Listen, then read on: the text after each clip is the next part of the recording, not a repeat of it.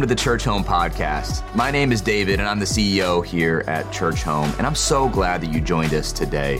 In just a moment, you're going to hear an encouraging message from Judah around the person of Jesus and his love for you. And hey, if we can serve you in any way, please do not hesitate to reach out and chat with a pastor on our pastor chat tool, which you can find on our website. And if you've been impacted in any way by this message, we want to invite you to join those who so generously give to tell the story of Jesus across this globe. Go ahead and visit us on churchome.org/give or text the word generosity to 97000. Now sit back, relax, and enjoy this message. Hey, church, we're here in Singapore, and I am so excited. We are beginning a brand new collection of talks in a series we're entitling The Last Conversation. And we're just going to be investigating and studying together uh, the last words that Jesus uses with his apprentices or disciples and how it pertains to you and me and our community and the overall grand plan of God in the earth. But before we go any further, can I just have a big thank you and shout out to so many people practicing their faith with us at Churchome here in Singapore. We've been able to meet some friends and also be here with one of our dear friends, Pastor Joseph Prince at New Creation Church. It has been a wonderful time. And I must admit, there is no place like Singapore. Now, if you notice some sweat on my t shirt, please don't be distracted. Uh, the humidity here, um, well, it's beyond that which I have even possibly imagined. No, no, it's not too bad, but it is hot. It is 97 degrees Fahrenheit and it is heated. So if you see me sweating, it's not that I'm worried or stressed. It's just that we are hot, but also so excited about the collection of talks and sermons that we're going to do. Again, titled The Last Conversation. Today, what I want to do is just kind of prep you and give you a bit of an overview as we prepare to study these chapters in the book of John. Chapters like John 14, 15, 16, 17. We'll conclude the whole series looking at some of the last remarks of Jesus and what is John chapter 21. But I want us to start to consider the beginning of what we call the last conversation. Jesus starts in John 14 by telling his 12 disciples, You're going to do greater works than me. Right out the gate, the conversation kind of gets wonky and weird. What do you mean we're going to do greater works than the Christ? How are we going to do greater works than you, Jesus? And of course, what he meant was, and I say of course, but it, maybe it's not even that obvious, is that we're going to do more than even Jesus did. That the message and his love and his story would spread like a wildfire through the earth. You start to look at this last conversation, and it's very obvious that Jesus is essentially telling his disciples, We're going to change the world, guys, which is frankly outrageous. Jesus hasn't traveled more than about 140 square miles in his entire lifetime. He's relatively unknown in consideration of the known world and the empire of Rome, for instance. Doesn't have that much pull and that much sway. And of course, his story ends with him laying down his life and a resurrection. Jesus, before his crucifixion, before his resurrection, he tells his 12 guys, We're going to change the world. Have you felt a little bit just like life can be meaningless? Like in your own life. You ever have those friends that they always want to get together for coffee or for some drinks or for some pizza, and they're like, Bro, we're going to change the world. And if you're my age in your 40s, I'm kind of at halftime, they say, of my life, you kind of start to wonder, I don't know if we're going to change the world. I don't know if like we can even do that. Frankly, I'm trying to stay married, trying to make sure my kids are productive contributors to society. Changing the world can kind of feel like a million miles away and frankly far too much to ask. I wonder sometimes that those disciples were sitting at the table and Jesus is like, greater works you're going to do than even I've done. And essentially, you're going to change the world. And I wonder if they thought to themselves, what? Peter's thinking, I'm still dealing with lying and manipulating and deceiving. Think of all the 12 guys. They got proclivities and challenges and weaknesses just like you and just like me. And yet Jesus says, You're going to change the world. How? By the time of his crucifixion, those three days are some of the darkest days of Jesus worshipers and Jesus followers in the history of the church.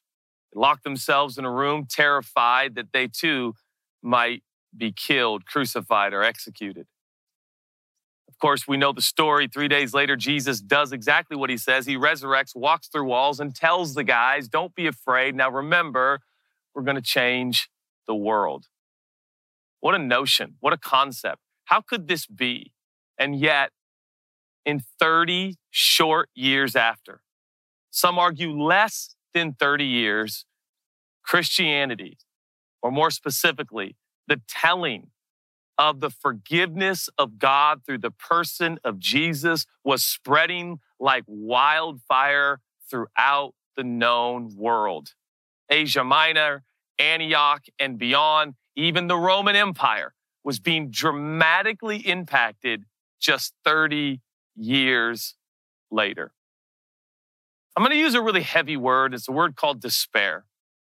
Now, I know this might seem an odd time to stop and insert this concept that you don't have to despair, but I think it's worthwhile. And I think it's something that we need to consider. If you're like me, life throws challenges and curveballs and difficulties and circumstances outside of our control. As you get older, you start to wonder is it all meaningless? I mean, it's no mystery that Solomon, at the end of his life, he's got so much exposure, so much education, so much understanding, so much wisdom. He found he's like, guys, I think it might all be meaningless, which is another way of saying despair. Is anything going to come of my life? Is anything really meaningful happening? Am I a part of something bigger than myself? Am I just watching sermons online to feel better? And yet, what we are endeavoring to do at Churchome is to play our small role in what God is doing in the earth to, in fact, change the world. But maybe you're 30 years before seeing any real results or any traction or progress or growth in your life, I want to encourage you today as we ease into the last conversation Jesus had with his disciples, be encouraged on the outset. Never despair. There is hope. God works in the miraculous. When things look like there is no chance, there's no crack in the door, there's no light in the darkness, there's no opportunity, there's no hope, God is famous for opening doors that no man can open, for working miracles and provision out of nothing. I hope already at the outset of this new series that we're doing right here from Singapore that you feel encouraged that whatever despair you're facing, God can overcome it. And when you least expect it, and when you feel like the dream is dead and over, I'm telling you, God can restore, God can resurrect, God can do something new. There's so much pain and calamity in the world pain that our church has experienced, pain with a global pandemic, pain with political unrest and upheaval that I think has caused all of us at times to have our bouts with despair. But if anything about the history of God informs us, it ought to inform us that when things look bleak, oftentimes God does his best work. I really believe that God still has a plan for your life. Really believe that you're watching this broadcast for a reason. You're watching this episode, you're watching this talk because I don't think God wants you to despair. I think He wants you to give that despair to Him and trust Him for today. Trust Him, maybe, just maybe, in 30 short years, you could be a part of changing the world. So much more that we're going to say in this series, but I just want to underscore just a couple of more things. You start to move into John chapter 15 and 16, and Jesus promises in his last words to the disciples, Hey guys, you're going to be hated. Oh, super cool. Awesome. That's really encouraging. Thanks. He talks about the fact that there's going to be grief, there's going to be pain, there's going to be loss. And boy, was that true. There was. In fact, to date, researchers tell us 90 million Christians have died as martyrs for their belief in Jesus. In fact, they're saying now 90,000 Christians in the world are dying every year, and a Christian dies every six minutes for their faith right now on earth. He was right. there would be hate, there would be grief, and there would be loss. We can talk more about that. Maybe you're watching this going, you just told me not to despair, and now you told me people are dying. They, they, they are. This is life and death. Oftentimes people think about Churchome and what we're doing. It's like, oh, that's a cute concept and nice content, and hope you guys are helping people. I, I, I'd like to appeal just for a moment. It's much, much more than that. People all over the world are dying every day. There are wars and rumors of wars, disease, pestilence, pandemics, pain, loss, and challenges. What we're endeavoring to do here at Churchome is to play our part to be an antidote and an answer and a part of the solution. The invitation is clear, isn't it? Even as Jesus invites his disciples, so he invites us into a lifestyle that does not guarantee always our perfect, comfortable, convenient life. He invites us. So I warn you, I really do. You want to investigate the last words of Jesus to his disciples. Some of them are weighty and overwhelming, but let me encourage you. Later in John 17, Jesus says, You're going to have pain, you're going to have grief, you're going to grief, you're going to have loss. And then he says, It's a lot like a woman who gives birth. And after nine months, typically, she gives birth. But here's what I've never heard a mother say after birthing a child. And I've met a few, and I'm married to one, and we've had three kids. And that is after the extraordinary, long, laborious nine months, and then all the pain to get the baby out. I've never heard a mom say, Well, that certainly wasn't worth it. In fact, just the opposite. Seems every mom on earth says, Wow, look at the child. That was worth it. Now, why is that important? Well, because in the last conversation, Jesus says a lot of the pain and grief you're going through is a lot like a woman giving birth, but the results are going to be so overwhelming, you'll almost forget about the pain that you're going through. Interesting fact when you look at the book of Job, much is made of the book of Job, and everyone says how bad Job's life is. Do you know Job lived 140 years? And the real bad parts of Job's life, we believe, are only nine months?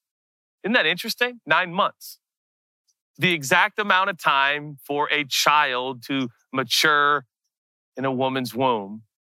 So, Job is a portrait of the same grief. And what's the message of Jesus? Nine months isn't your whole story.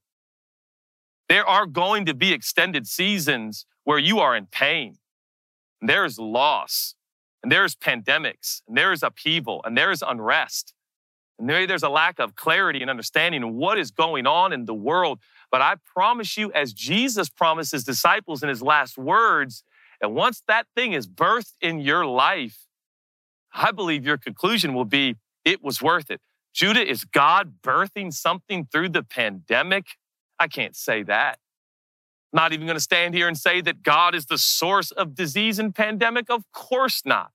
But there are calamities and there's free will set in motion on earth that as a result creates challenges, problems, and pains, but God works them together for our good. And like a woman giving birth and the first cry of a baby, there is elation, joy, fulfillment, and satisfaction at the reality that this beautiful baby has been born. I also want to set the record straight. Everybody's like, I don't want to be Job. Really? You want nine tough months and 140 great years? Now, he lost a lot of loved ones, a lot of people he loves, and so I won't get into that and digress. But grand scheme, big picture, Job lived 140 years and nine months were hard. I just believe you're going through a season. I believe even as a world, we're going through a season.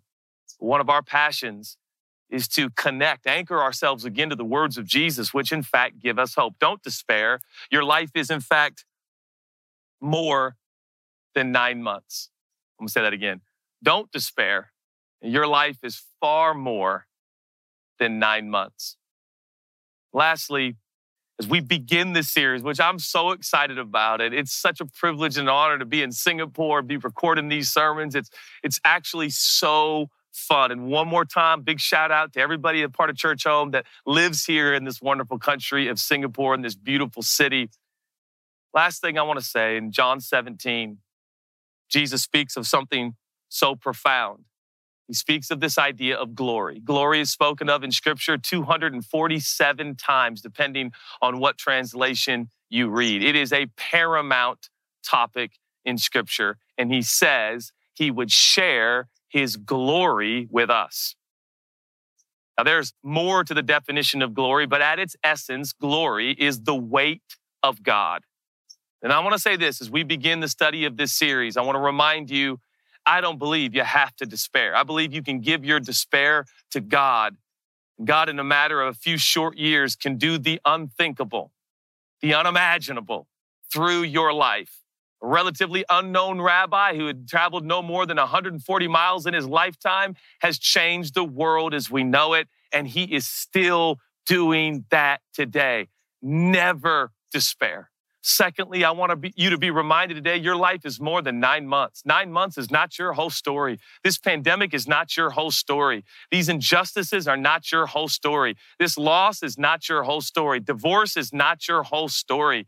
Bankruptcy is not your whole story. Cancer is not your whole story. Uh, you, you, there's more to you than the season you're going through. But lastly, I want you to know you have momentum on your side. What do I mean by that? Glory means weight. When God shares his glory with you, what he means is he's throwing his weight behind you. He's throwing his weight behind you. He's giving you momentum. I remember I wanted a little go kart so bad as a kid living in Portland, Oregon, Northwest region, United States of America. Man, I wanted a go kart, but the reality is we didn't have any money for go karts. That wasn't really in the cards for the Smith family. So what did we do? Well, we I joined Cub Scouts and I made a little box car. And then I got the idea, well, Dad, what if we built a car that I could ride in? And so we did. We built a box car you could get into, had a little brake. And if you put it up on a hill and push it down, kind of felt like a go kart. So I'll never forget, got that car out. We had painted it. We're on the top of the hill. And you can imagine how it works. My dad got behind the cart got behind the box car, and what did he do? He put his weight behind me. It's momentum, inertia. Like we're doing like a science class, you know? but literally, he he pushes my car, it gives me the speed, and down the hill I go. Why do I tell that story? Because I want you to understand what you have in God. You have a good heavenly father that's giving you a boost, giving you a push. You ever do underdogs on a swing set? Like, Judah, is this the day you share all of your childhood memories? I don't know. You know, but you remember underdogs? Dad or mom be pushing you on the swing, like, Dad, Dad, Dad, do an underdog. An underdog, he would run and he'd push me up and go under the swing, and the momentum would make the swing swing so big and fun and elation and joy and laughter. Your heavenly father is putting his weight behind you. The proverbial boxcar, the proverbial swing, that's your life. He wants to give you momentum. He wants to give you strength. He wants to give you energy. He wants to give you hope. He wants to give you perspective. He wants to give you an, a, a, a, belief and an expectation of good in your future. So many people watching this right now, maybe all of life has served you up in bucket loads. This idea that things are going to get worse, they're not going to get better, things aren't going to work out, you're not smart, you're not sharp, you're not beautiful, you're not good enough. But I'm here to tell you that God is putting his weight behind you because he promises in John 17 to his disciples, You're going to have my glory. Now, it's going to be imperative for those disciples to be persuaded and convinced that God's momentum is with them because they're going to go through difficult times. And I want to encourage you today you have the momentum and weight of God on your side in the person of his spirit, the spirit and person of Jesus. Never despair.